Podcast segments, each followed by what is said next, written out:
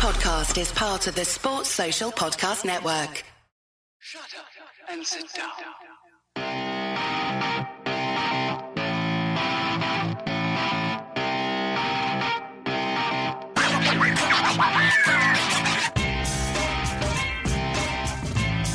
What's up, you guys? I'm Si, and welcome to Ace Podcast Nation. On our channel, you can find podcasts, interviews, and content on a whole host of subjects, including football, mental health, films, TV, conspiracy theories, writing, wrestling, serial killers, music, and more. Today's episode, we're talking NXT War Games and WWE Survivor Series. Uh, they were both up and down shows, but they were very, very good. You know, on the whole, pretty good weekend for WWE. Um, and there was some awesome, awesome moments. I um, was quite, quite happy to enjoy it. We're not going to be as detailed as normal because we're a bit pushed for time. My uh, my guest, who I love speaking wrestling with, uh, is Mr. Andrew Thompson, who's a writer for Post Wrestling, interviewer for Post Wrestling. Got his own YouTube channel where he uh, interviews people from all around the wrestling world. Welcome, Andrew. How you doing, buddy? What's going on, sir? How you feeling today, my brother? It's all good, baby. I'm just uh, just trying to catch up on the wrestling from last night. So I've watched AEW, but I haven't watched NXT. And uh, bless you, you've just got up early. So Andrew's still in his pajamas, so he's not on camera. still on his, still in his pajamas, so he's not on camera today. But we're going to talk uh, some war games, and then we'll talk some Survivor Series. But uh, we will be we'll go through them a bit quicker than normal because I got to pick my kids up from school. So yeah. Um, oh yeah, guys, as well. I've got a, a new show with uh, UFC star Brett Johns coming soon. It's an unscripted, uncensored. So uh, if you go to my Twitter or my Facebook or the Facebook, their uh, posts are pinned. Get your questions in. They can be anything, MMA or anything you want to ask. And uh, Brett's a good laugh, and he's uh, he's got plenty to say. So you ask him a question, and he'll give you an honest answer. Uh, it's going to be a very enjoyable show. Should be a good Premium one. content. Oh yeah, UFC star baby. That's how we roll. Yeah. but I say you got to get, get got to get these guests. Got to talk some talk some stuff. People want the content. So, uh, War Games. What do you think of it overall, mate?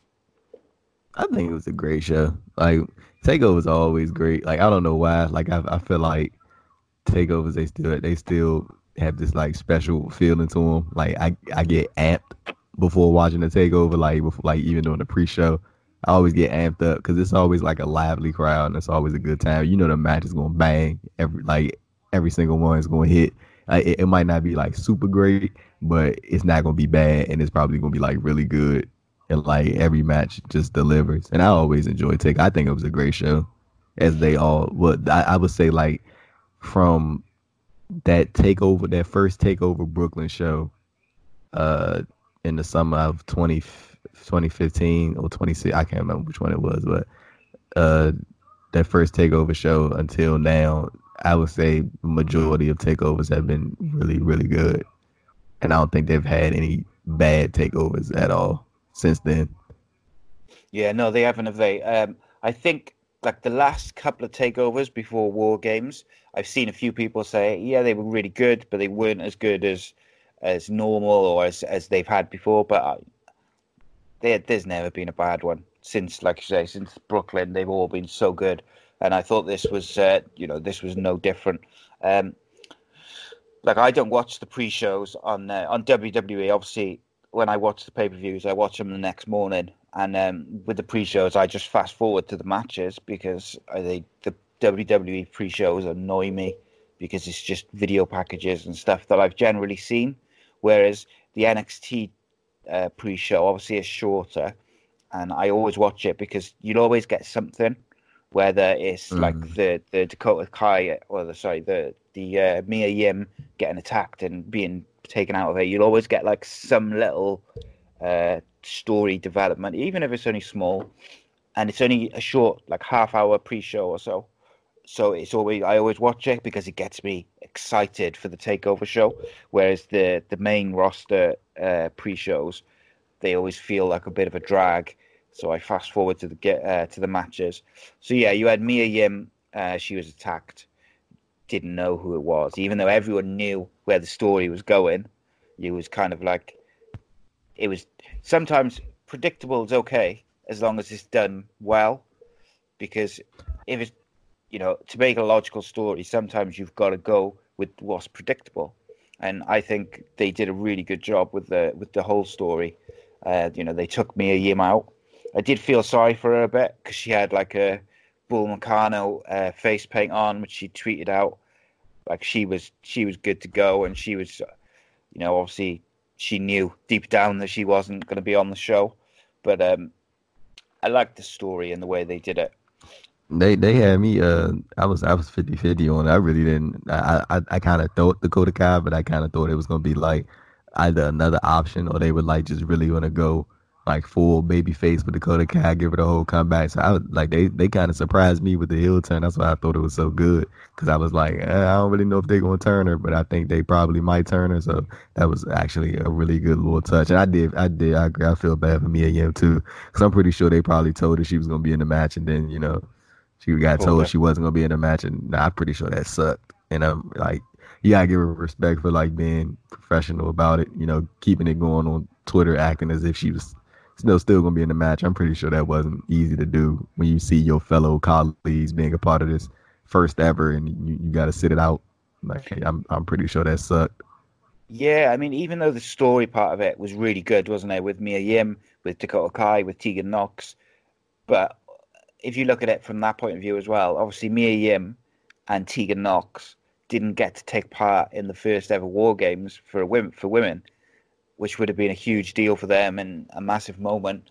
And they obviously they didn't get to get in the ring, but from a story perspective, I thought they were a part of it. Yeah, yeah, they were a big part of it, and I thought it was very well done. Um, you had obviously you had uh, Isaiah Swerve Scott versus Angel Garza uh, in the pre-show, which Angel Garza is so over, man.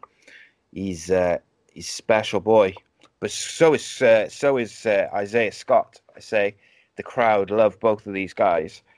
Um, I don't really like uh, Dude's finisher though. Um, Angel what? Garza's finisher, where he does like that kind of like the wing clipper, and it. it's like kind of almost like a full Nelson drop. That's exactly. Thing. I think that's exactly what it's called. It's like the wing something, the wing clipper. Yeah, not a fan of that, but um, but overall, like he's so over and he takes his trousers off, and I do like the way that he he changes um like the point in where he takes the trousers off, so it's not like always at the same point in the match. It can be a bit earlier, it can be a bit later. Sometimes he gets caught, so they're like half on and half off. Um, and a couple of weeks ago, he did that spot where they did like a sunset flip off the turnbuckle, but the guy who did it to him only took his trousers took his trousers off as he did it because he just started taking them off just before, um, which was really clever. But I thought his match was pretty good. It wasn't like a, a pay per view match in terms of you know like length and work, but um, it was a very good match. The crowd was into it. The crowd loves Angel Garza. He yeah. yeah, yeah, it was a good match to um to heat the crowd up. I think uh, I, I, Isaiah Scott, he's like one of those guys that like they, they he moves like really swiftly around the ring, like really smooth. Everything he, he does looks smooth. He's like um like Cedric Alexander and, and, and Big Swole and, and, people like ACH, like they they move around the ring like gracefully. So it's like everything they do looks like very easy, even though it, it is actually in actuality is really hard. And Angel, Angel Garza, I think he's really gotten over too, like especially with the Full Sail crowd. Maybe this takeover crowd, like that like they, they they will have fun too, but I feel like he's more uh, accustomed and equipped with the Full Sail crowd because of the way they react to because they know everything he's going to do for the most part. So like I think both of them had a really good showing, um, you know, and I think it's only going to be up from here for for both of them, and we might see this match uh, at a, a, main event, well not main event, but uh, it might be a NXT North American title match in like two years from now. Yeah, I, I agree with that. Yeah. Yeah, definitely. I think I um, you're right about Swerve and all those people which you named. And the, the, the thing I like about him as well is is not just that he's so smooth around the ring, but everything looks sharp and quick. So like every kick and every move is done at a speed which just makes it that extra bit uh, impressive. And uh, I'm a big fan. I hope um, they start to, but NXT is so jam packed with with guys and stars now that like if you look through the mid card up to the main event scene in NXT, they're just every there's so many gu- guys and girls who are who are strong, who you could easily with a couple of big wins move up to the title picture, or they could just move into a North American Championship match, um, which is obviously really good. I, but I think they've done a good job of building quite a few guys, whereas quite often on Raw and SmackDown, they tend to build like your main event two or three guys, and then everyone underneath can sometimes get lost in the shuffle.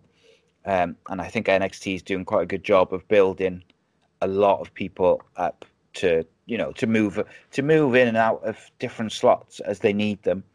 Okay, Um, so so before we uh get into the main takeover call, I did want to ask you this since it was a big topic. Uh, what do you think about the whole uh, Mauro Ranallo Corey Graves situation? Oh, man. since since we since you know Mauro called Yeah, man. takeover and we already you know I was about to say before we get into the actual Yeah, takeover yeah. card, talk about the man, the voice of the show.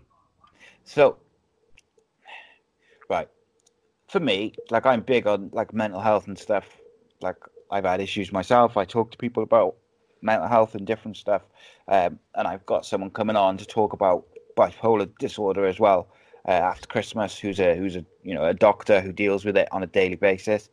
Um, and sometimes I've I've seen a few people on like Twitter saying, "Oh, just because he's got bipolar doesn't mean he's exempt from criticism," and or you know he's got depression. What does it matter? You know he's still got to do this or he's got to do that. But like what people, I think what people, some people don't understand is like bipolar is like one extreme to the other. So like one day you can be really, really like happy and positive and and excitable and like have mania, but then literally by the evening of that day, you could be the the lowest you've ever been. You could be really angry. You could be really upset. You could be really emotional. It, it's really, really up and down, and it's very diff- very difficult to deal with. Um, and it's a very difficult illness to manage. Um, and you know, it takes a lot out of the person who's got it. It takes a lot out of their family, and and you need support from family and friends and stuff. So, in terms of what Corey Graves said, look, what he said is whether you think is correct or not is kind of not the point. In the days leading up to takeover, Mauro Ranallo said that he was struggling with his mental health, but he was really hyped for takeover. Like he he he he had mentioned that he wasn't doing great. So, as someone who's worked with him, as someone who's a you know a colleague and a co-worker, for me, Corey Graves, if he thinks that and it wasn't just a tweet, just to be you know a bit of a try and just winding people up, because I do wonder whether he was just doing it just to annoy people on social media while the show was on and he knew everyone was watching. Um, but if say he if he does think that maybe Mauro cuts off the other two guys and uh, Beth and Nigel on the commentary, that's that's okay. But go and speak to Mauro Ranallo and, and, and say that. Don't do it on Twitter when you know that as soon as you put that out on Twitter, it's not what Corey Graves said necessarily because like he didn't tag Mauro, he didn't you know go at him, he didn't like send him loads of tweets and go at him. But what he did is he said that everyone knew what he meant, and it meant that loads and loads of people, like trolls and just horrible people on Twitter, went after Mauro on Twitter. So he'd have got like, you know, hundreds of notifications of people either saying, "Oh, Corey Graves said this," or or them saying, you know, being abusive or being aggressive or saying not very nice things. And if you're struggling, that's the last thing you need is like hundreds of notifications of people saying really negative stuff. So for me, Corey Graves should have, especially because Corey Graves just before, about an hour before, put up a tweet um, saying something like, uh, "People on It social it social media so- not people on social media they they get too comfortable with uh talking trash to other people and not getting Yeah. punched in the face for it. Yeah, so I mean, and you know, he's had his fair share of like people, you know, giving him grief and giving him shit. So he should have known better because he should have been aware that one, he, you know, everyone knew that Mauro was not having the best of weeks. So he should have known that by saying that, people were going to go after Mauro. Um, so I wasn't very impressed with that because I think Corey Graves is aware enough and intelligent enough to know what was going to happen. Um, like he knew that people would go after Mauro and they would tweet him loads of stuff, and he did it anyway. So I kind of lost a lot of respect for him. I just think Um, you shouldn't like if you if you got something to say about a coworker, you should say it to them in private. Yeah. because I'm pretty sure you could easily see them in private. Like I know Graves, like he he took to the uh the, the little after the bell podcast, and he even mentioned Mauro by name, like which Nope. was weird. Like he like gave like one of those half-ass apologies where it's like, oh, I'm sorry you were offended, like Yeah, that, yeah. like that that type of thing.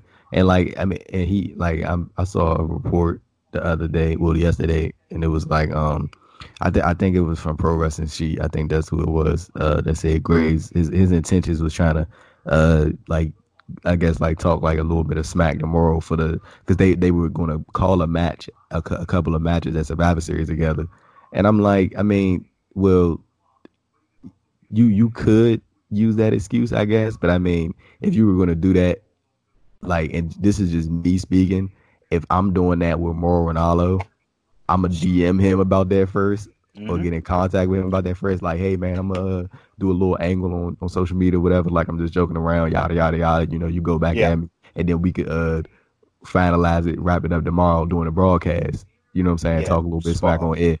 Like I, that's what I would do. Cause I mean, if you know Morgan has mental health issues, he I don't really think that's the type of guy that you just do these like little spontaneous angles thing where he's Yeah, like, yeah. where, where he's gonna catch on and be like, oh yeah, he's working. You know, he's working. Yeah. He's having fun. Like, nah, I, I would have DM Mauro or hit him up and be like, hey, are you cool with this? Such and such. And then like Corey Graves, like he he should know better than anybody from the year he's had.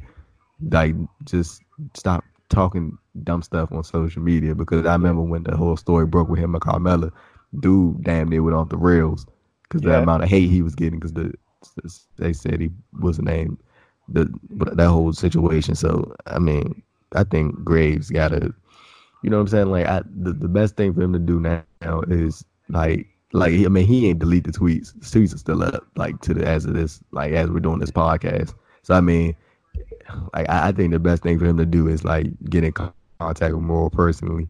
And I know Yeah. you. I don't know if you saw a report that uh what's the name that uh John Pollock reported uh that Mauro wasn't going to be on NXT and they don't know if he's going to be on next week's episode either.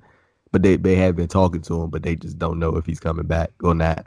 And That's like bad, bad. and- That's bad news. and uh I bad saw news. saw uh Ariel Helwani, he tweeted that Mauro. He was like, just just know the MMA community got your back, etc. and stuff like that. So I mean, I, I hope Mauro comes back, but like you know that like that that stuff can be like tasking, man. Like he he already got his issues, and then like you got him thinking about that, like the other stuff. So I'm like, I, hope he comes back. Like, but the fact that they don't even know if he's going to come back next week, like that's like uh, like, cause after the first time with JBL, like this should have never happened again. Like, Yeah, bro, like, is it just that hard, like, to just leave people alone? Like, Yeah, it's, it's weird, isn't it? It's because, like, like you say, the end of the day, right? They've worked together before. they have, Um, they've so, done like- pay per views together before. you you're telling me that Corey Graves doesn't have Mauro Ranallo's phone number? I don't believe that for one second. And I'm pretty sure it's not hard to get it if you work in Yeah. a company with the dude. Yeah. And let's all right, let's say by some strange, weird reason he hasn't got his phone number. He could DM him, like you said, and he could have given him a heads up and say, you know, I'm working. Let's get something going before we call the shows tomorrow. And then Mauro could have said, Do you know what?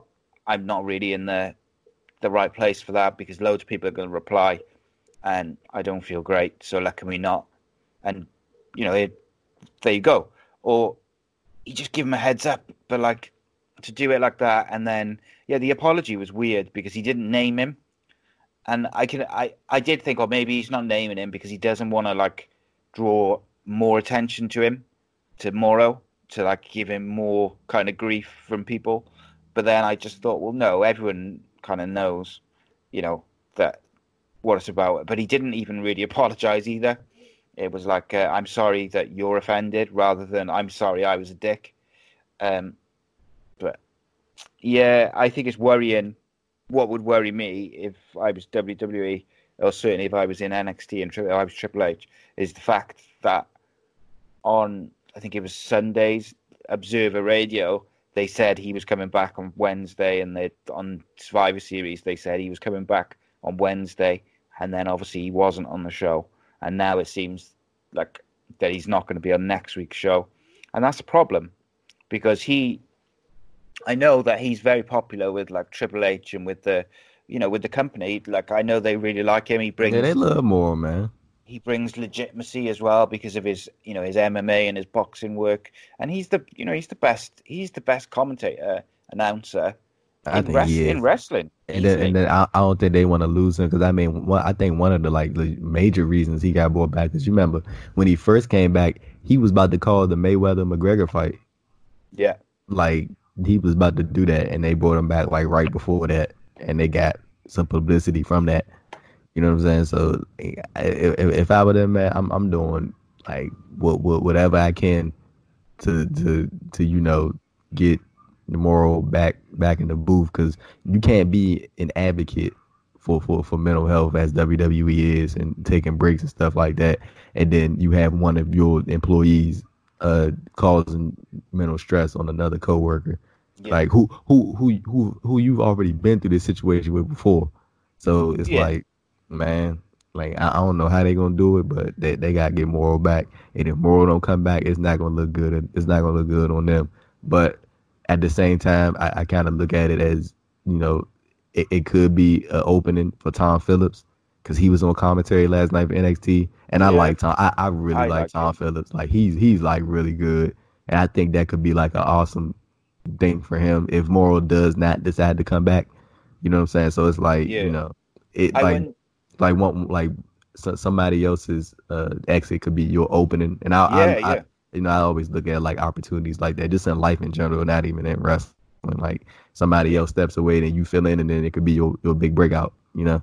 But Yeah. I, I I do hope Mauro comes back, and if he doesn't, I hope he's like okay, because I I I mean I know he um I know Frank Shamrock's taking care of him, so that's his buddy. So you know. yeah and like with mental health and stuff you've got to rely you know your friends your family people who you can turn to who've got your back. And you know i think that's the main thing is that, that i just hope that he's okay. But the other side of it as well is he could just think look i've been through this with jbl i really don't need this on top of everything else that's going on with my mental health. You know I've got that to deal with. So maybe I'll just stick to boxing and MMA where I don't have this problem. Do you know what I mean? So I do wonder whether he might just think, nah, I don't need this. But uh, he, he is a wrestling fan as well, isn't he? And he loves, you know, he loves takeovers and he loves NXT. Isn't it weird though that he only has these problems, or he's only had problems with co-workers or with WWE when it's away from NXT and Triple H? I, I think I, I think it's a little bit of like jealousy, a little bit like just a little bit like just a little bit of envy because everybody likes Mauro and Mauro's like really good and they say, I mean he he he does make quite a few like pop culture references, you know, but that's his, that's his thing, that's his gig, like that's what that's what Mhm. he's good at. He plays to that younger audience and like people Yeah. know what he's uh, obviously know what he's talking about. I like Mauro, I don't have an issue with it at all, but like some people feel like he may be a little too talkative, but I'm like he gets the, the, the match amped up. Like what the hell? Like when when when the match gets dry, like the match is boring. Sometimes would you want a commentator to sit there and just be dead silent? Hell no. Like you want to be amped up. I would rather have Mauro Ranallo like he is because I think he's amazing and excellent than I have J JR who's on AEW at the moment because I feel like JR is taken away from certain parts of the show because he either doesn't know what's going on or he doesn't know the Sa- doesn't know the people. So about to get banned from all future AEW events. Yeah. well, I just man, like, just for instance, on AEW last night, you had the the the Blade and uh, the Butcher debut. There's a, a big angle for them, you know, to make their debut attacking Cody and stuff. And and I thought JR like the, the crowd didn't really know who they were, so that took away from it a little bit. But then on top of that, JR was like he just I don't know, he just he really I, I, I, I took think- away from it. I think he he like genuinely probably did not know they were going to debut, or he genuinely did not know who they. I know Excalibur knew who they are. I I didn't knew I didn't know who they are until like uh, like five minutes like after the debut. I was like, oh, that's uh Braxton Sutter. That's Yeah, Allie. yeah. That's Allie's real life husband. So I like I, I didn't like it took me a minute to process that. And then uh Andy, I think it ain't Andy Williams or something like that. Andy Williams, I recognized him like probably a good seven minutes after the segment.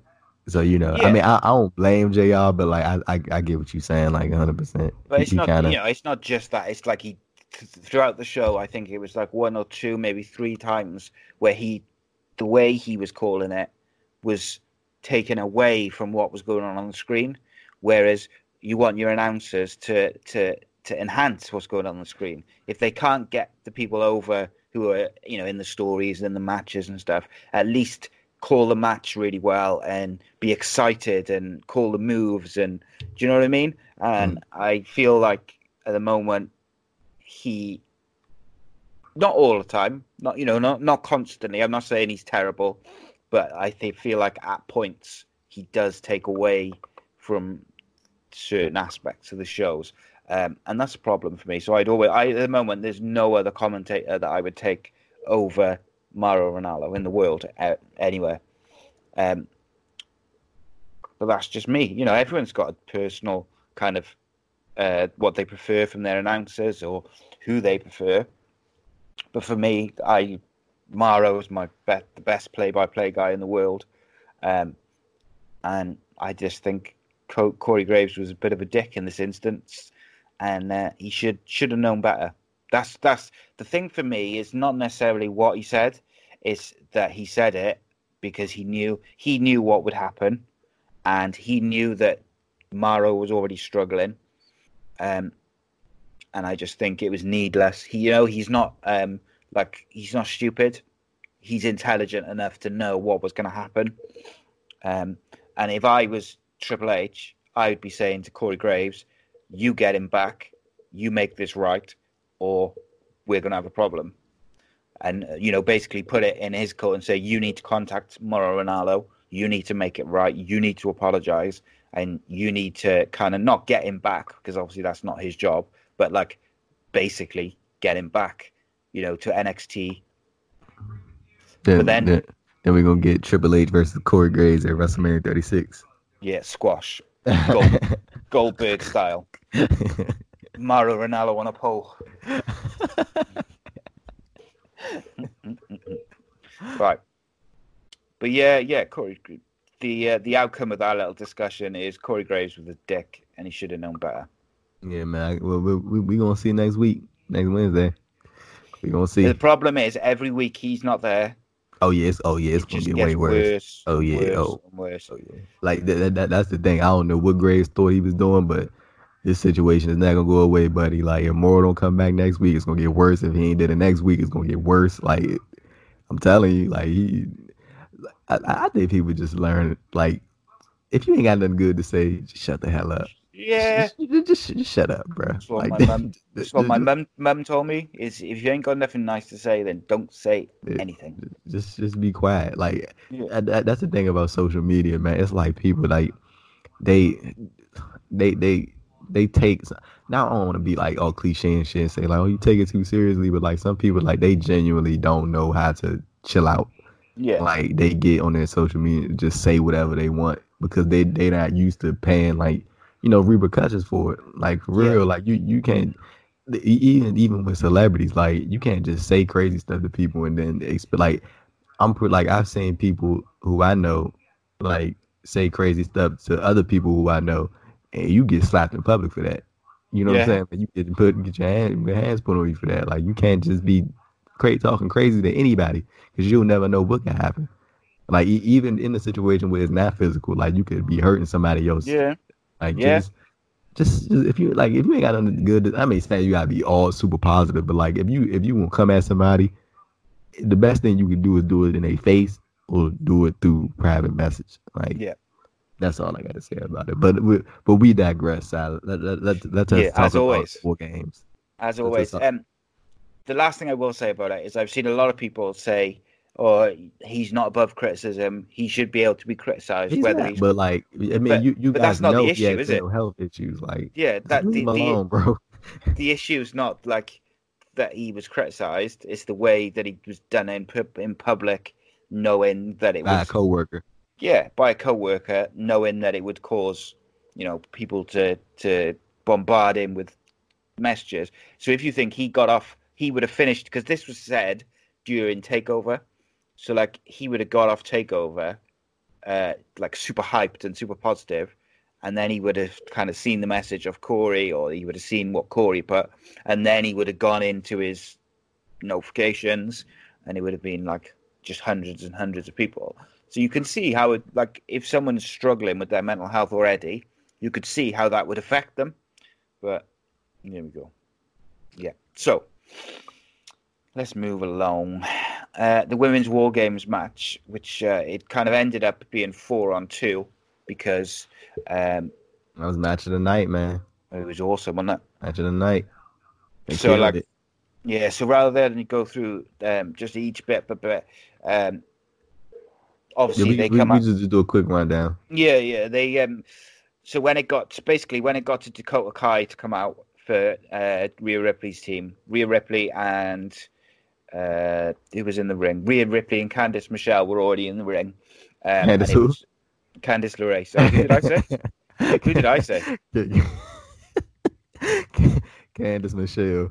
Yeah, there you go, Candice Michelle. She's he's back. Some, he's watching some Shit. 2000s, 2006 uh, Network last night.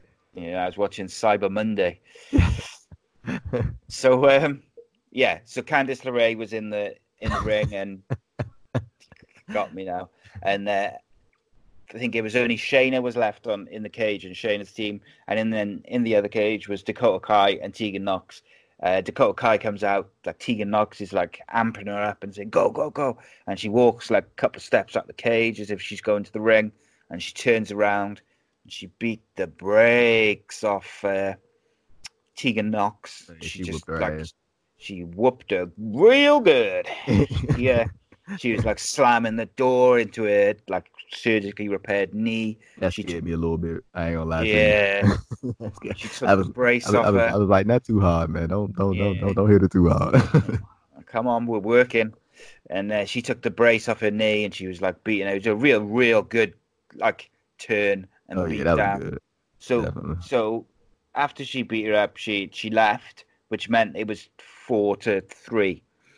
Um, so you had Shayna in the one cage and Tegan Nox down in the other cage, and Dakota Kai was long gone. Um, so then Shayna Baszler's next. She comes out the cage. She's like, you know, cocky and arrogant. She knows. Um, then they kind of announced that Tegan, you know, she was taken away. She wasn't in it. So it was down to four on two, which I've got to say was a very brave decision for your first ever War Games to do a storyline where it ends up being a four on two handicap match because that could have gone wrong. The crowd could have turned. You know, it was just there was a lot of th- a lot of moving parts and a lot of stuff could have gone wrong with the story. I, I, I actually think uh just to chime in a little bit, I think that was like one of the best decisions right there because you don't want it to be like a cluster. Like Yeah. even though even though that's the regular numbers for war games, you, you don't want people to be like, oh focus here, focus here, focus here, because you can get that in the men's match later yeah, in the night.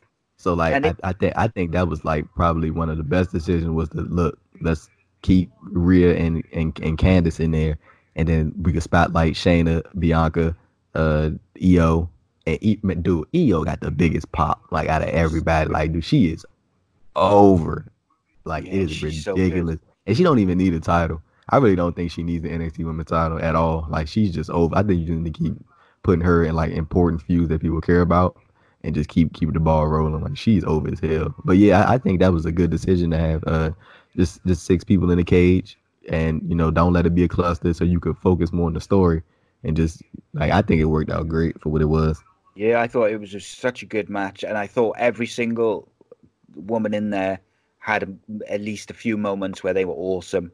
And you Um, want to know the crazy thing? Just to chime in, look, they they they all had they all have stories coming Yeah. out of takeover. Like there's nobody like in a dead spot. Like everybody has an issue to have another issue with somebody in that match.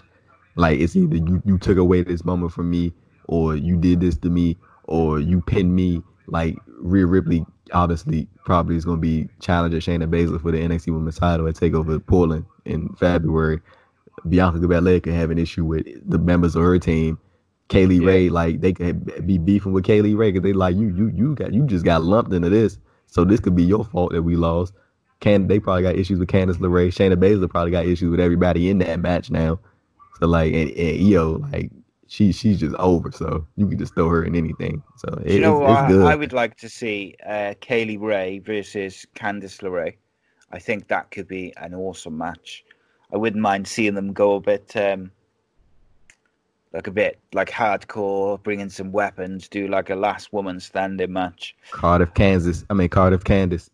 Yeah, I just think like I think they could have an awesome match because like Kay Lee Ray on the indie scene was like she was all about the crazy stuff, and she hasn't really shown that in the um like NXT UK or NXT. She hasn't shown that side of her character, and obviously. You know, everyone knows like Candice LeRae on the Indies where she was with Joey Ryan, and like there's always, you know, you always see that that picture will always pop up now and again when it where where she's covered in blood um, after a match with I think it's with from a match with the Young Bucks in uh, PWG I think, um, but like I'd love to see them two just let off the reins a bit and just go mental, just like smashing each other.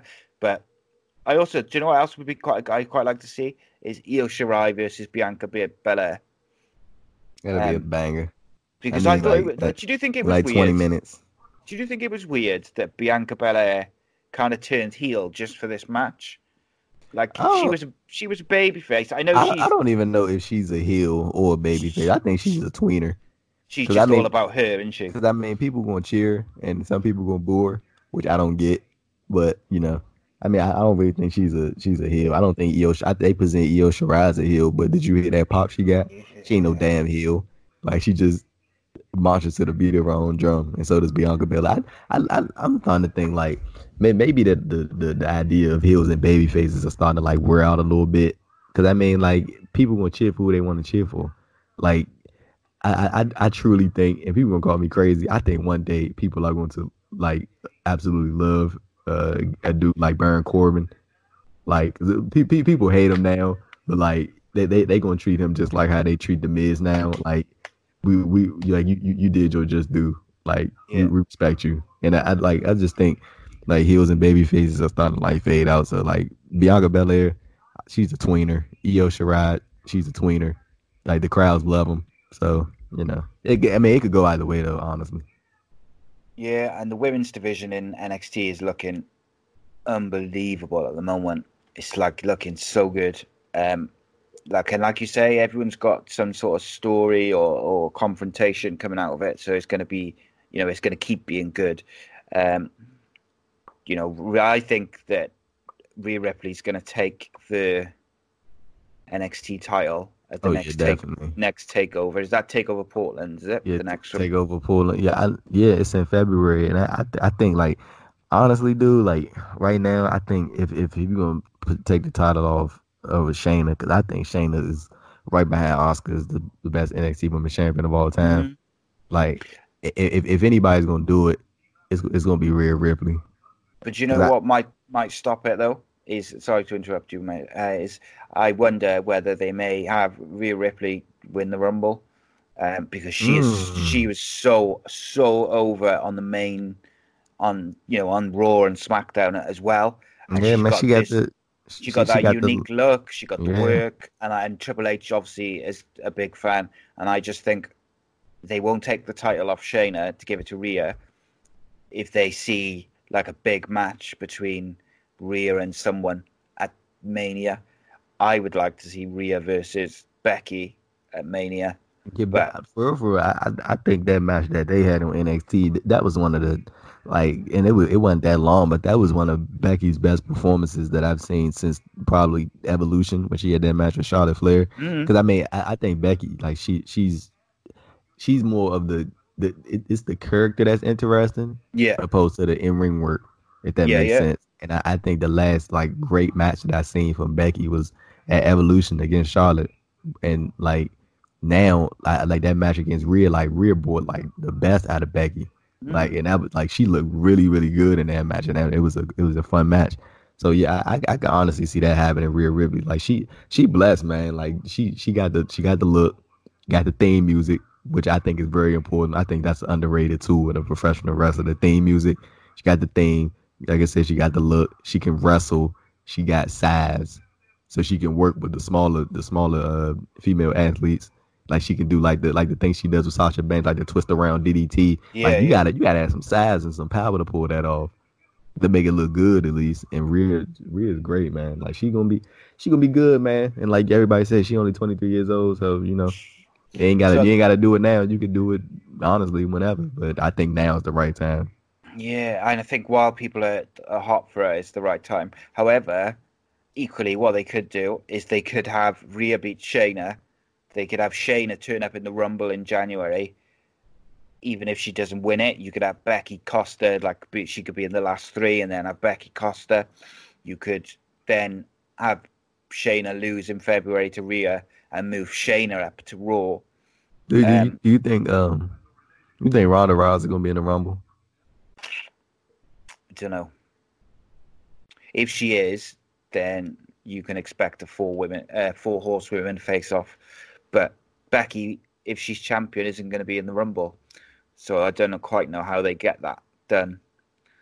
Um, but it'd be interesting unless Shayna perhaps wins it, or like the last three are like Shayna, uh, Shayna, Charlotte, and Ronda or something like that. And when like Charlotte wins, then the other two start beating her down, and the and then Jessamyn and Marina Shafir sort of come down and join in this four on one, like a beat down after Charlotte's won the Rumble, and then Becky makes her way down, and then it's four on two.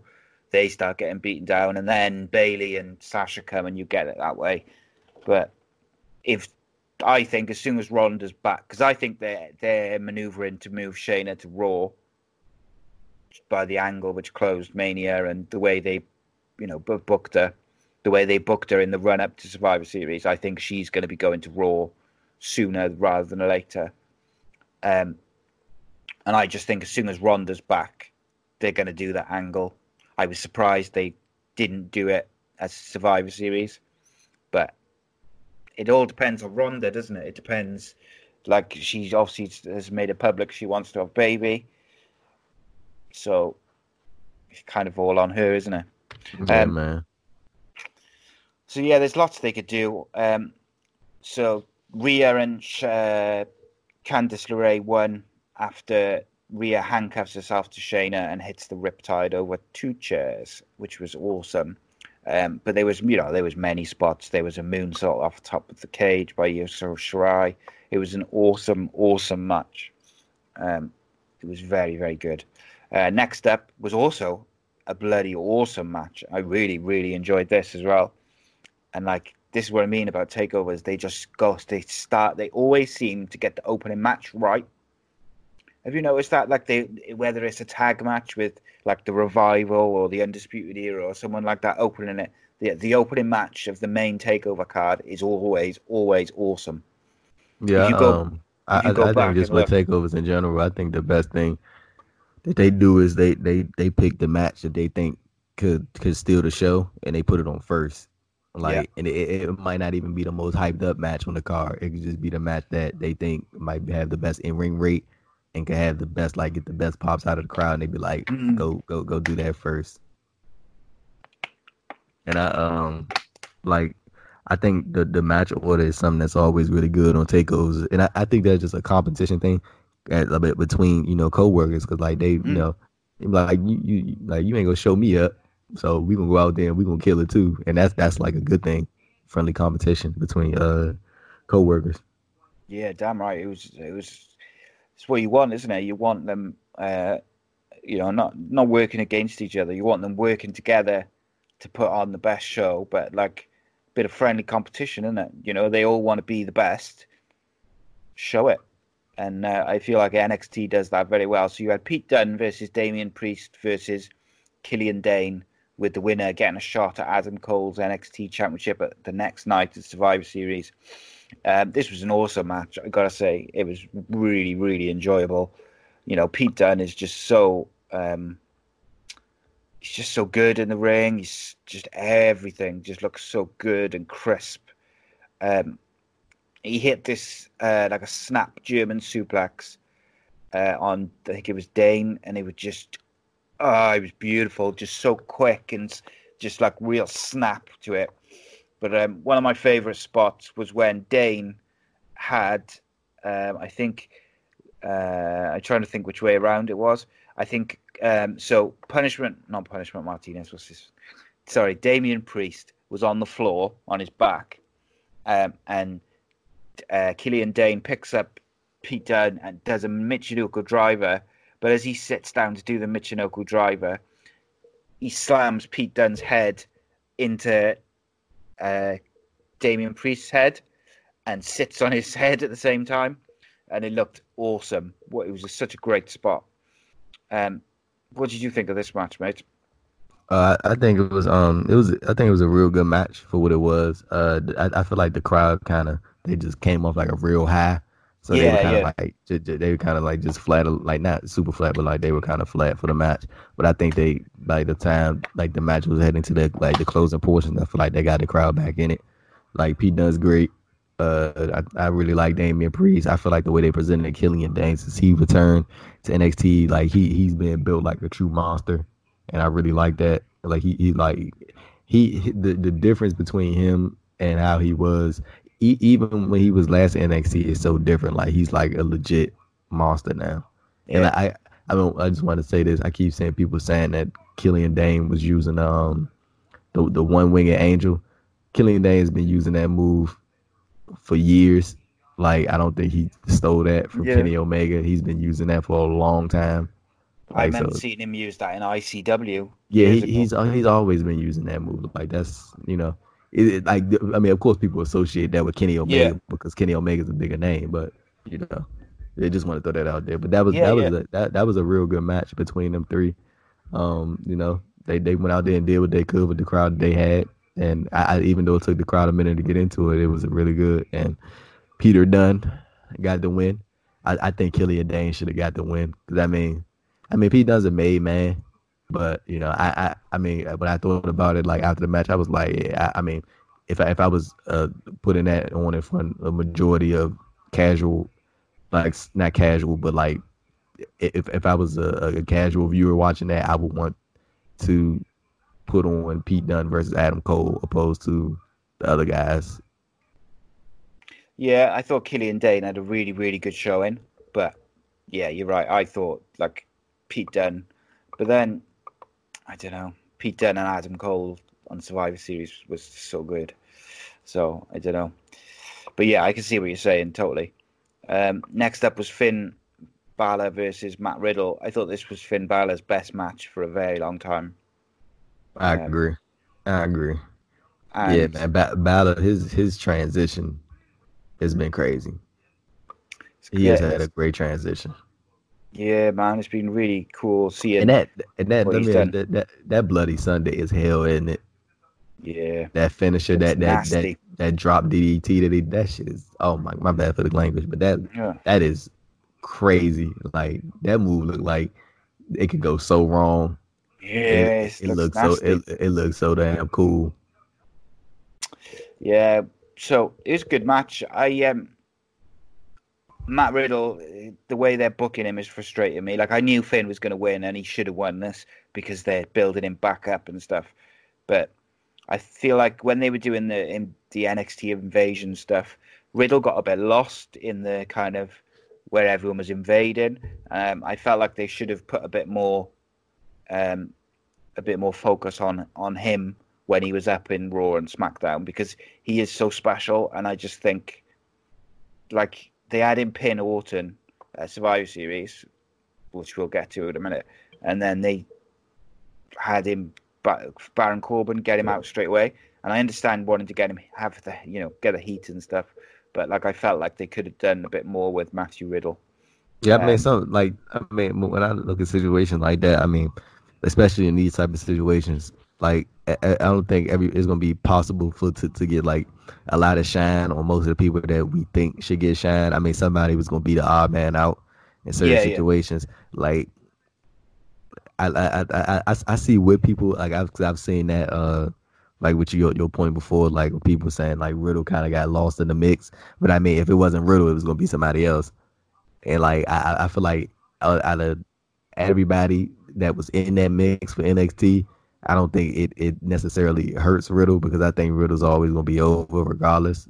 Like people just love Matt Riddle. I just think now is a matter of time of getting him like back on track of where you Yeah. had him going. But like like I said, like anything like things change. Like I'm pretty sure plans change. Like they probably had something for Riddle and it got switched up and then like now look at it. Keith, Keith Lee was able to gain some of that traction, and now he's a made man. You know what I'm saying? Like people talking about, damn, he he they wanted him to go to goddamn WrestleMania and face Brock for the title after what he Hmm. did to Roman Reigns. You know, and Keith Lee had a great show with Roman Reigns, and I mean, you know, that that could have been Matt Riddle, but Yeah, you know, I feel like so, sometimes like sometimes you just a, a, a product of everything going on and you just gotta play a role. And that's what Matt Riddle did. He played his role and he, he he got some shine, you know, but it just wasn't the shine that most would think he would have got. But, you know, I think a, a big thing coming out of this, like especially during this match that he had with Finn Balor, is that he's starting to like use a lot more Goldberg's oh, moves oh yeah, and and, pe- and people are kicking out of the moves, and I think that's like I I, don't know if that's like intentional, but like I, I really like that, and I, I definitely think that one of these days, probably I'm gonna say I'm gonna bank on next next September that we're gonna get Riddle versus Goldberg at one of the Saudi shows. Do you think? See, Oh, I yeah. think I think I that's gonna think. happen. Do you know what? Do you know what I think they might do? Is Riddle be in the Royal Rumble, um, and he'll come in clean house or whatever, and uh, he'll have someone up in the the jackhammer, and then Goldberg Goldberg will be the next entrant in his music. oh goodness, what a face off! What a pop! nah man, keep keep keep Goldberg as out the Rumble. Say say somebody else that spot. Have, have, have Goldberg come running on him like with, without being in the Rumble. Have him come like toss him over the top rope, or something like that. We'll we'll, gonna- we'll, we'll, need, we'll need the spot wasted on Goldberg, man. Yeah, I can see that, but I would like, and uh, I only want to see Riddle versus Goldberg if they give Riddle a convincing win. If they ain't going to give him a convincing win, then keep Goldberg away from him. That's what I can say. Um, We, we got to do a podcast. I can't wait to Goldberg pin Riddle in ten seconds. So oh me man, you do the you do the podcast. that one will be that one will be over 18s. Right. Um, so next up we got uh, the men's War Games match. oh yeah, Jesus wait, wait, wait first, first, what did you uh what did you think about the the Riddle? Uh, just just quick thoughts like what did you Riddle, think I the thought it was really, really yeah. it was a really good match. It was. I thought it was. I thought actually, I thought it was Riddle's best match for a while as well. Um, Do you think thought- um you think oh you go ahead. I was gonna ask you a question Uh, after. But no, no, I was going to say I just thought they both had a great, great match. I thought they both looked super strong, um, and I thought they did a good job. Even though, like everyone knew that Riddle was going to, you know, he was going to lose. Um, but I thought they did a good job of protecting him in terms of they've made uh, Finn's finisher straight away has been kept strong and really good. Um, and did you notice the only CM Punk chant in the whole of NXT Takeover was when Riddle did the G- GTS? Um, yeah, a- apart from that, there was not one chant, which I thought was Yeah. awesome. That that's just good, meant, man. Yeah, it just meant the The crowd, crowd was having a really good time. Yeah, Let me and I- ask you this: so, so you, so you think Balor's taking the, the NXT title from Adam Cole in February at, at Takeover? Because I, I, I, I think we might get a three way with Cole, Ciampa, and Balor, and that way Cole doesn't have to take a pin. Because I think Ciampa's gonna take the pin. If that is the direction we're going, but I, I, I do think we, we probably either gonna get um we probably gonna get Balor's NXT champion. And the only reason I won't say champ is because he just came out of neck surgery. And I'm pretty sure they don't want to take that risk of having it be a part two of what just happened earlier this year when he won it and when he was NXT champion. Then you got to take the title off because of injury, God forbid, you know. But I, I, think that's the direction they're going with Finn Balor as NXT champion. Yeah, I um, my only disappointment with the whole thing since Finn's come back is that we. I really thought that that meant we would, especially because they've he's been interacting with Undisputed Era so much. I really thought we were going to get Undisputed Era versus the club, um, or the OC, and uh, that still like gets on my nerves a bit that they haven't gone with that route. But I do think, yeah, Finn will probably take it off Adam Cole. Um, yeah, but then it's like, what do you do with Adam Cole then once you've taken the title off him? It Give feels- him a break after this year he's had. well, after the month he's just had, he's done like a year's a year's worth of tra- traveling and working in the last Dude, month. look at look look at his his 2019 like him and, and Will Ospreay are my my wrestlers of the year for for the men's side. Like these dudes, like especially okay, just talk about Adam Cole specifically. Royal Rumble, right? He did the Royal Rumble. He had uh the WrestleMania weekend match with with Gargano. Ran it back at Takeover 25. I think he had a he had a, a real good match at Brooklyn. I think he was on Brooklyn. I mean, take I mean take over uh Toronto. Mm. Like he, what else? Had that crazy month this month in November. The the, the SmackDown, uh, the the bangers with NXT. He had a lot. He had a couple hit matches with Matt Riddle this year. Like, and then he capped it off at Survivor Series, and I'm pretty sure he's gonna be defending the NXT title against somebody at probably Finn Balor take over Portland. And if he beats Finn Balor, I'm I'm I'm a hundred, uh, one hundred percent sure that Adam Cole is gonna be defending the NXT title at WrestleMania. Like I'm hundred percent sure, and I, I Yeah. pro- probably probably is gonna be in the Rumble too. So like he he's had a hell of a year, man. But yeah, we uh the the men's War Games match, the main event. Oh yeah, That, that was a, uh, that was a good that was a really great match. I really enjoyed that. very very good. They killed one each thing- other. Oh my god, yeah.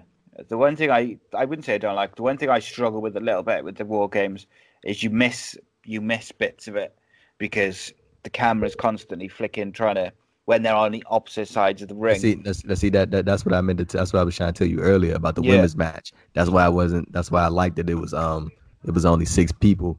Because if it wasn't, you would have had that same type of you know switching the cameras, missing action. yeah, like yeah. you, you hear you hearing people oohing and on, but you can't see it because you're not there. Because they're on the Yeah. other side of the ring. Yeah, these guys, I tell you what, they uh, they killed each other. Um, so the, the the mystery guy was uh, Kevin Owens for Team Ciampa. Um, what did you think of the surprise in the match generally? I got one thing to say and one thing to say only. That pop was unreal, sir. It was big, wasn't it? Woo! Kevin, uh, I was, and he wore his uh, his NXT T-shirt, which I thought was cool, and he came out to his NXT Titantron, which I also thought was cool. The pop was huge. Uh, he at one point, him and Adam Cole were on the steel plate between the two rings, and he teased. Uh, he started to put Adam Cole into a package pile driver on the metal plate.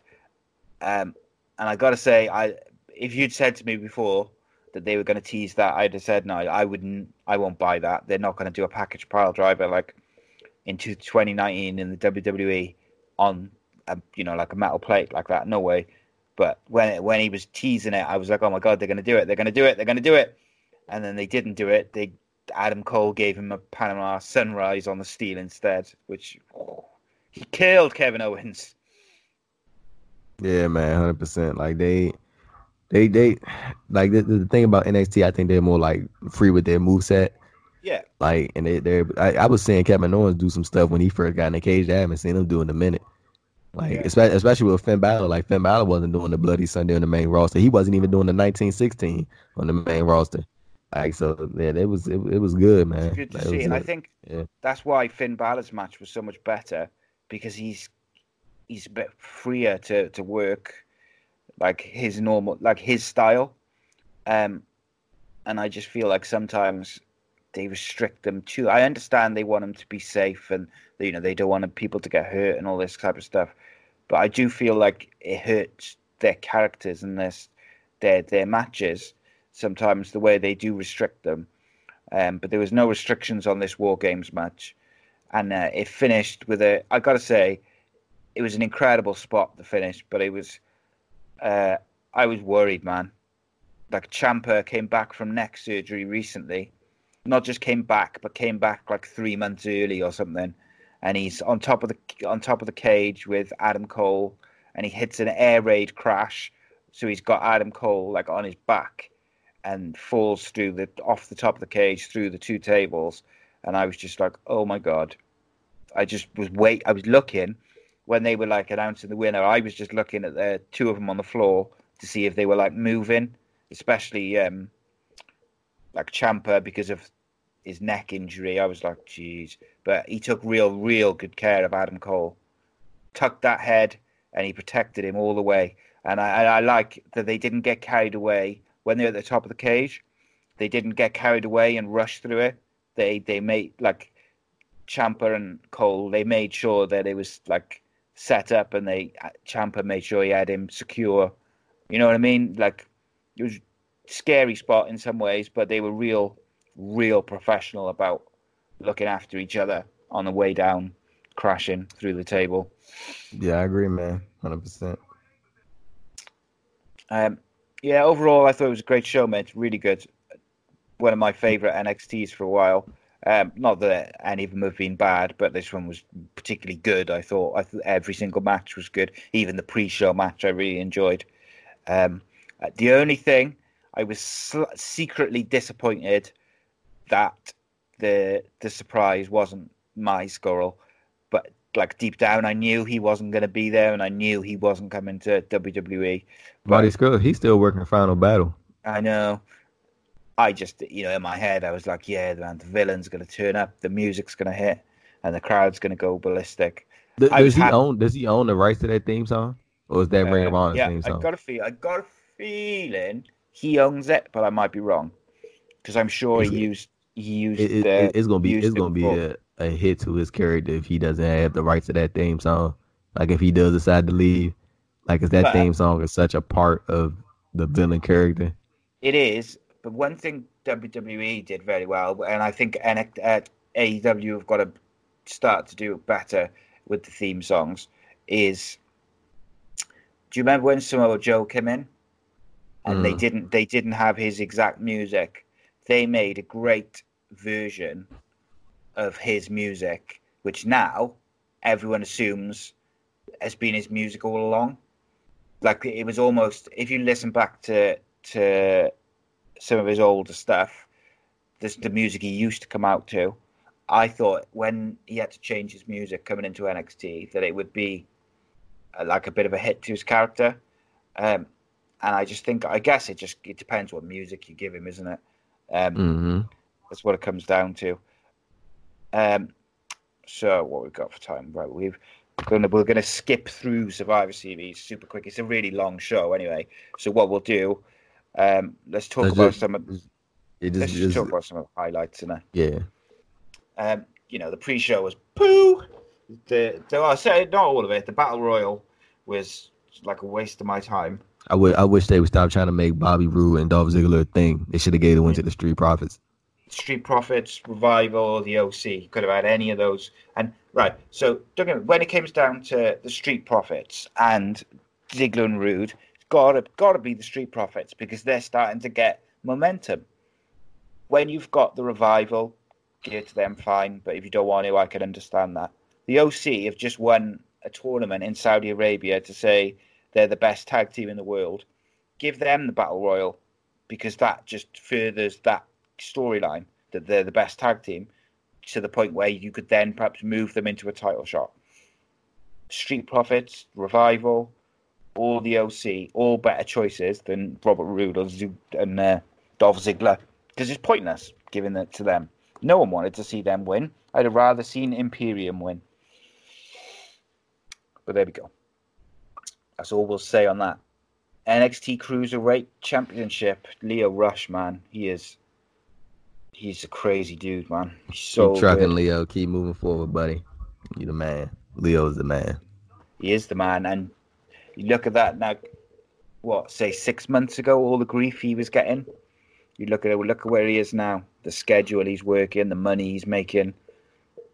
It's a clever, clever dude, knows what he's doing, and he told them straight. And one thing I like about Lio Rush is he, all along, has been consistent in that he knows his value.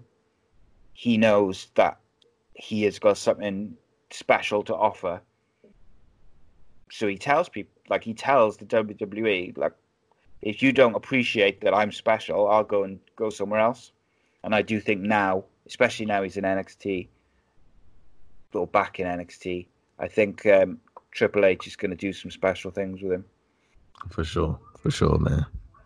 Uh, then we had the Viking Raiders dis- defeated the Undisputed Era and New Day. Bit disappointed to see. I, th- I this think I think I think they needed that win yeah, yeah, I, Viking no, yeah, Raiders. absolutely. because Oh, I, yeah. I I think we're going in the direction we're going to eventually end up getting AOP versus Viking Raiders. Yeah, so they had they Big- had to win big- this. big beef battle, buddy. So that's that's gonna be that's gonna be a good one. And I I, I mean the match the match was fine. Ain't really have a Yeah. problem with it. I mean so, somebody had to lose, so you know Yeah, this was a difficult one because really you don't want to beat any of these teams, but um, yeah, Viking Raiders I think was the right choice. However, I was a bit disappointed to see it on the pre-show, but there we go. It is what it is. I suppose someone's got to be on there, and I don't mind. The one thing I'll say is with the pre-show, I don't mind uh, if you've got like what the UFC does, where you have a couple, like three matches, say on the on the WWE pre-shows on the main roster, have have three matches on there and build the third and final match as the main event of the pre-show, like make it feel special. Um, because then I think people will watch. Then I think it's not. It doesn't feel so much like oh, I'm on the pre-show. Um, but Kofi Kingston, you know, a couple of months ago, WWE champion. Now, we we let, let's go ahead and skip past that because we're not even gonna get it. We're gonna be we're gonna go past the time, buddy. I mean, I'm, I'm not, I'm not even gonna get into that. We'll leave, not we'll getting leave that alone. today.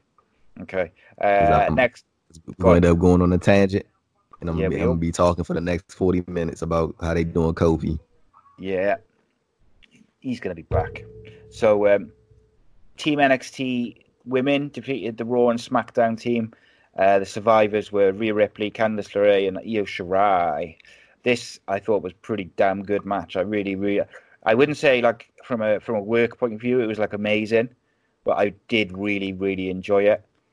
Um, I liked the little stories they did. I liked the way they protected Io Shirai, and uh, the one thing I did think I didn't wasn't so fussed on was the way they did the kind of double injury. I thought that was a bit overbooking almost. Um, I feel like they could have just taken one of them I, out. I, I, see. I, I'm, I'm, I'm gonna just disagree. Like on that point, I disagree. you- Disagree with you. I think that was actually good. I think that was good booking by Triple H because that is a way to avoid his people getting pinned. Like that is Yeah, like actually clever. some, like they, they, they thinking from that. Like I'm pretty sure he was like, from a booking perspective, he probably was like, well, I don't want my people getting pinned, so I'm gonna pull them out of this match. And I think that's actually smart, and that's something that uh, whoever's controlling Raw or SmackDown should have probably thought of to protect some of your people. Because he's like, well, I'm I'm not about to pin my people. So well, the majority of them, it, well, I'm, I'm not gonna pin the ones that can't afford to take a pin right now. So why do that? And I think that was very very smart. Only thing in this match, uh, I'm off the top, just being quick here. I think Toni Storm kind of felt lost. Like I kind of forgot she was in here. Like she she's kind of like been like just I, I like she hasn't been on NXT UK forever. So like it, like and I, I know she is a part of NXT US full time. So it was kind of like weird seeing her because like they haven't mentioned her at all, and like she just kind of popped up.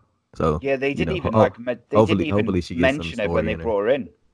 You know when they brought her in though, they didn't even like on SmackDown, wasn't it? And they didn't even say, "Oh my God, it's Toni Storm." It was just she was just there.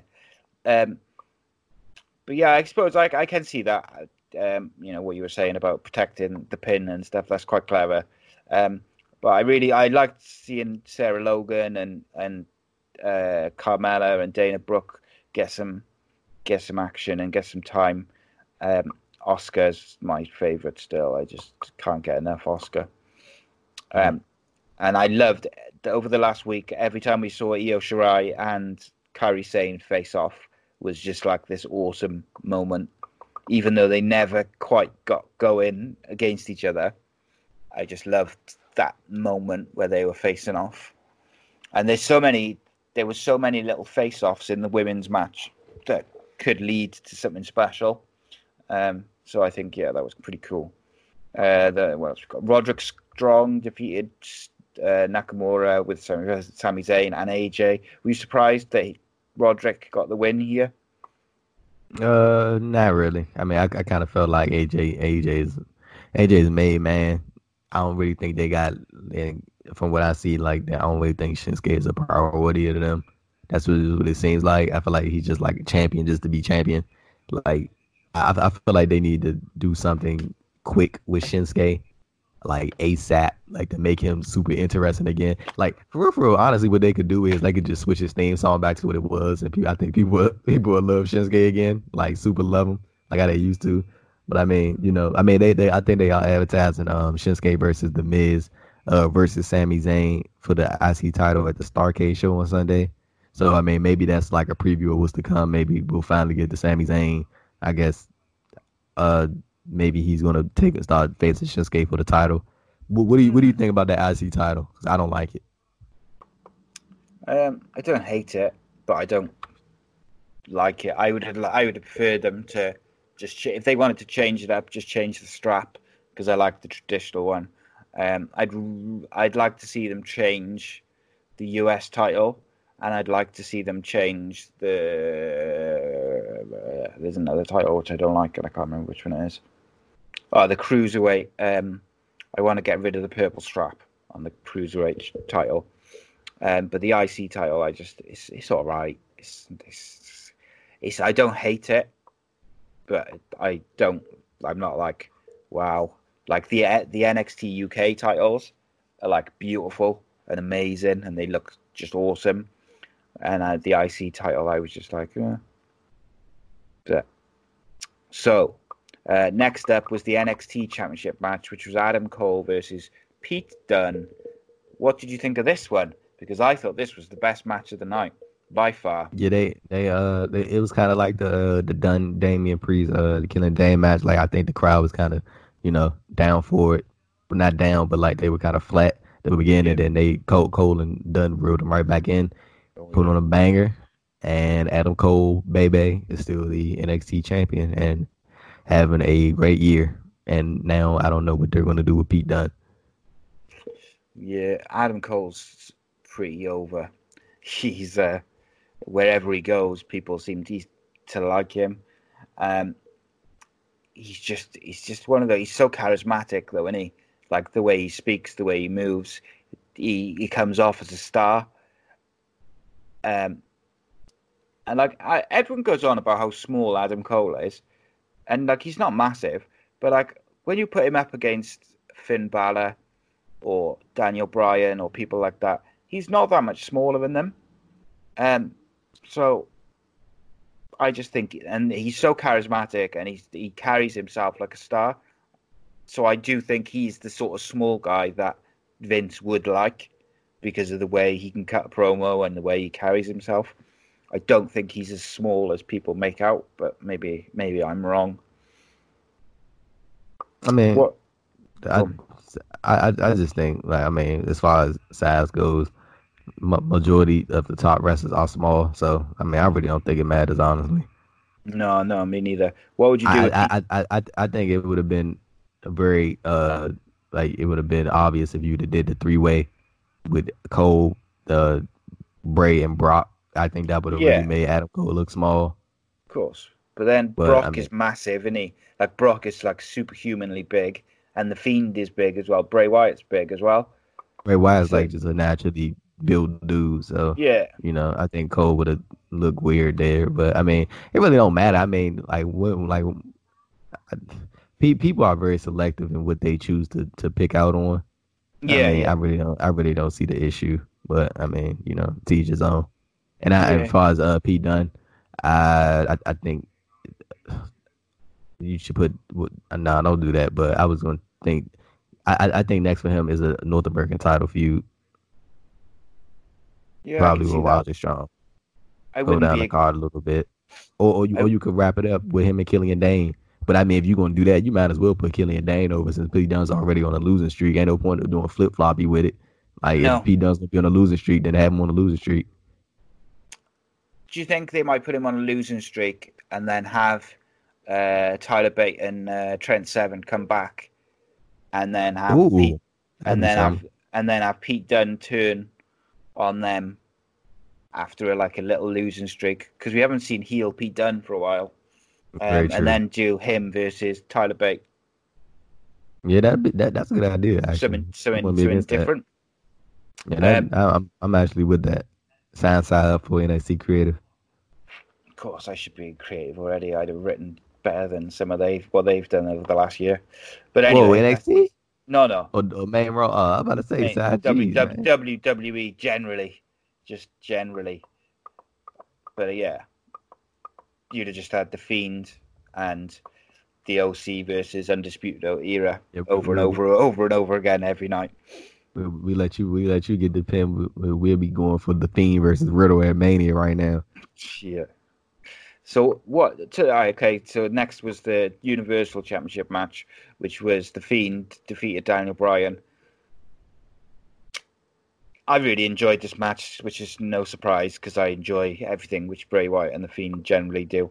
Um, but I actually thought Daniel Bryan did so well in this match. He got the crowd into it. He sold them a ticket. They thought at one point he was going to win. And uh, when the Fiend catches him in midair with the mandible claw, I thought that was a really cool way to finish it as well. Um, I just thought it was pretty good for what it is. You know, it's like it's a, it's a it's gonna be a glorified squash match because of the way they're building the Fiend up, but Daniel Bryan still managed to make it good and interesting with the way he works, and you got the yes chance back, which adds to his character. But the Fiend still kicked out after the yes chance. What do you think of the, the red light? I'm I'm not a fan of red light, but I mean I'm, I'm guessing that's just a part of the character, so I'm just gonna stop complaining about it. So I mean it is what it is now. Uh, I I don't think Bray's matches are meant to be like classic classic matches. They're meant to No. tell a story, and that's what that's what he did. Uh, the whole point was to get Daniel Bryan back to I guess the, the revive the yes movement. I guess I guess that was the Yeah. whole point, and he he did what he said he was gonna do with Seth Rollins. So I mean that. Fiend's having a good run as Universal Champion. I think they're doing a great job of presenting him, like with the with the with the builds. Um, I'm real. I'm I'm really interested to see what's next for him heading into TLC. Probably shouldn't even have him defend the title at TLC and just wait to the Rumble. So I mean, you know, everything going good for the Fiend right now. I'm very interested to see who who's next on his his list and who And he's going to reveal who he's going to be revealing on the Firefly Fun House this week. Is it going to be Liv? I don't, I don't, I don't know, man. I don't know She- what's going on with that.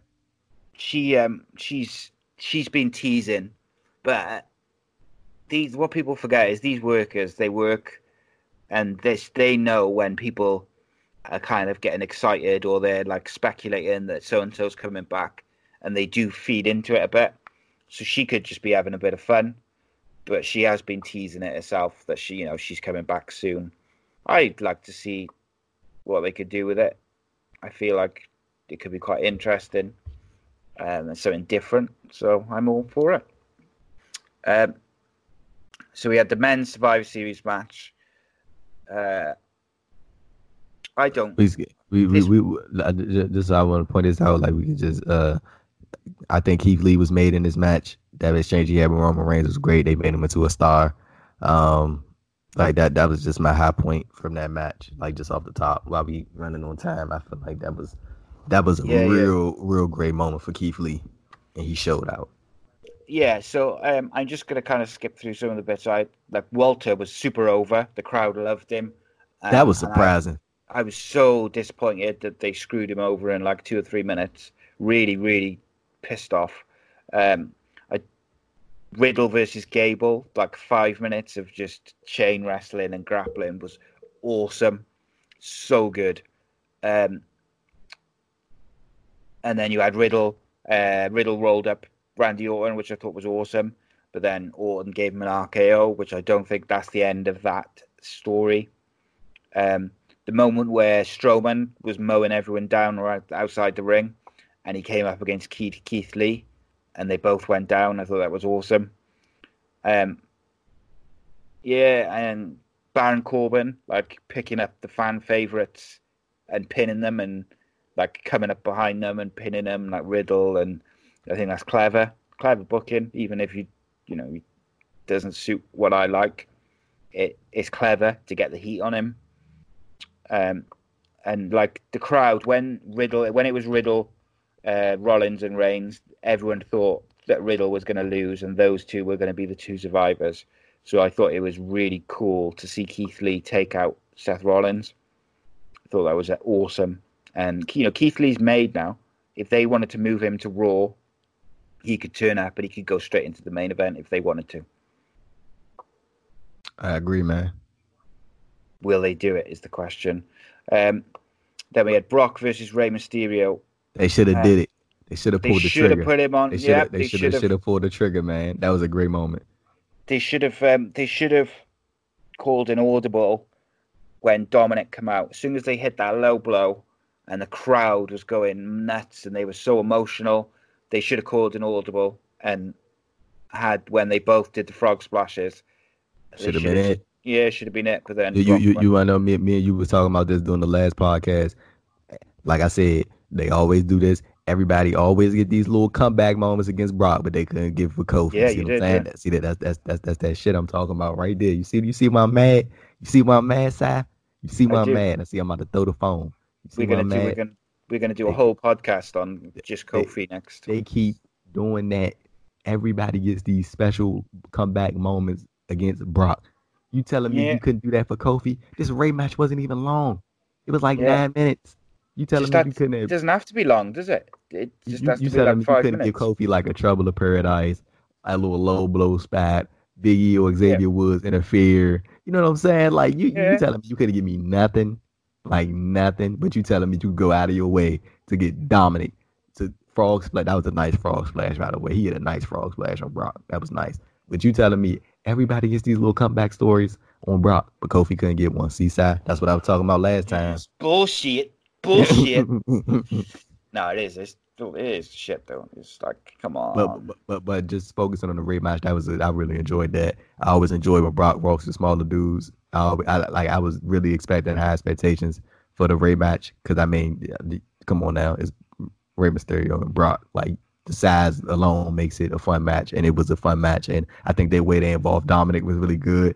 Uh, I think going from now next, I want to see. I think what we're going to get next is Ricochet versus Brock at Royal Rumble. I think that's what's going to happen. And we're gonna probably we probably we probably gonna get uh, Rey Mysterio and Dominic teaming up at WrestleMania. So I'm looking forward for that. But remember, I said this. I tweet this out when you put the uh, when you put the thing out. I said Ricochet versus Brock Lesnar at Royal Rumble. I want everybody to go earlier this year. It was an episode of Raw. I think it was coming out of WrestleMania. It was the summer when Ricochet came down to the ring and he he walked past Brock Lesnar and Paul Heyman mean mugged him. It's gonna all come full circle. I'm telling you, Ricochet versus Brock 2020 Royal Rumble Ah. Houston. Ricochet is going to sell his life away for Brock Lesnar. that would be awesome. I gotta say, I would love to see that match. I think Ricochet could do some amazing shit with Brock. Um, right, I've got to go, so I'm gonna have to. That's why we're speeding through Survivor Series, guys. So I apologise, but we focused on NXT because NXT rocks. Um, so the Women's Championship Showcase, which was the main event, Shayna Baszler, Baszler defeated Bayley and Sasha Banks. I felt quite sorry. Bayley, for- uh, Becky sorry, Lynch. Be- Becky Lynch. Sorry. Did, did, did, you think did you think Ronda was coming out? Like, did you think that was going did. to happen? I did too.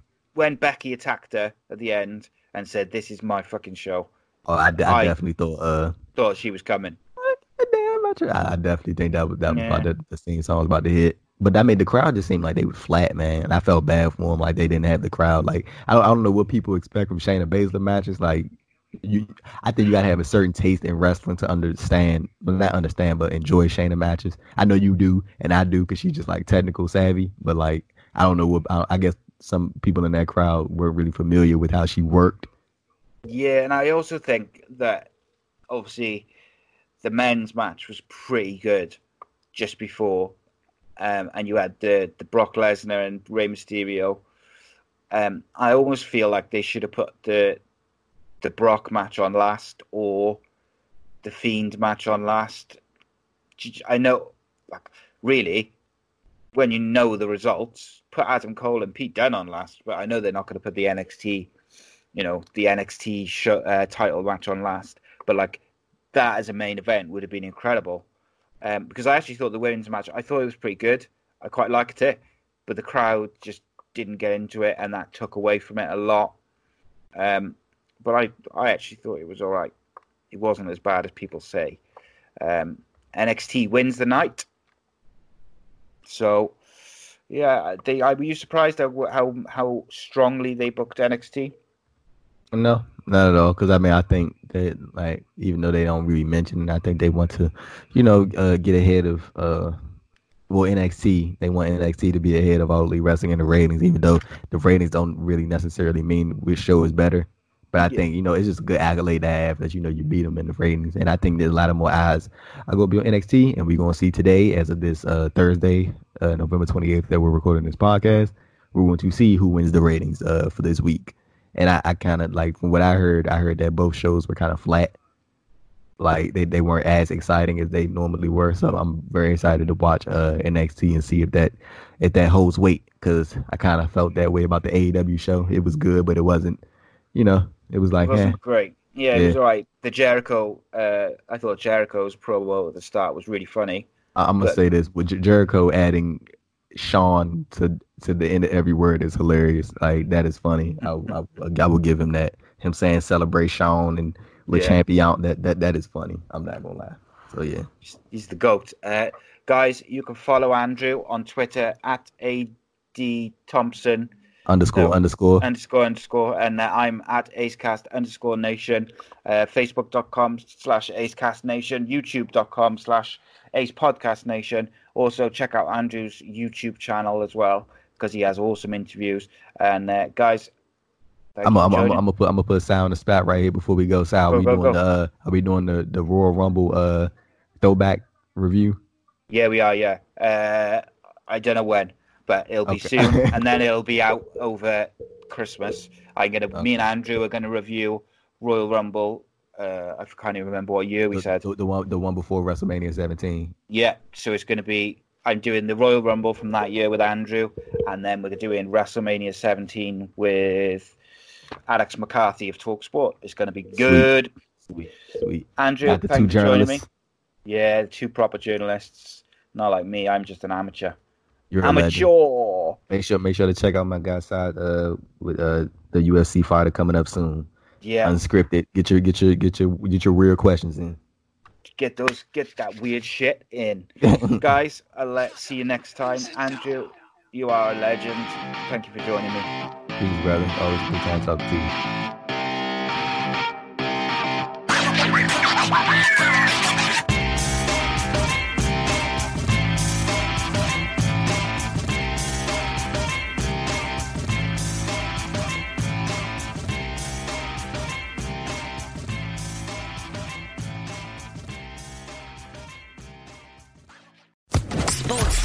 Podcast Network.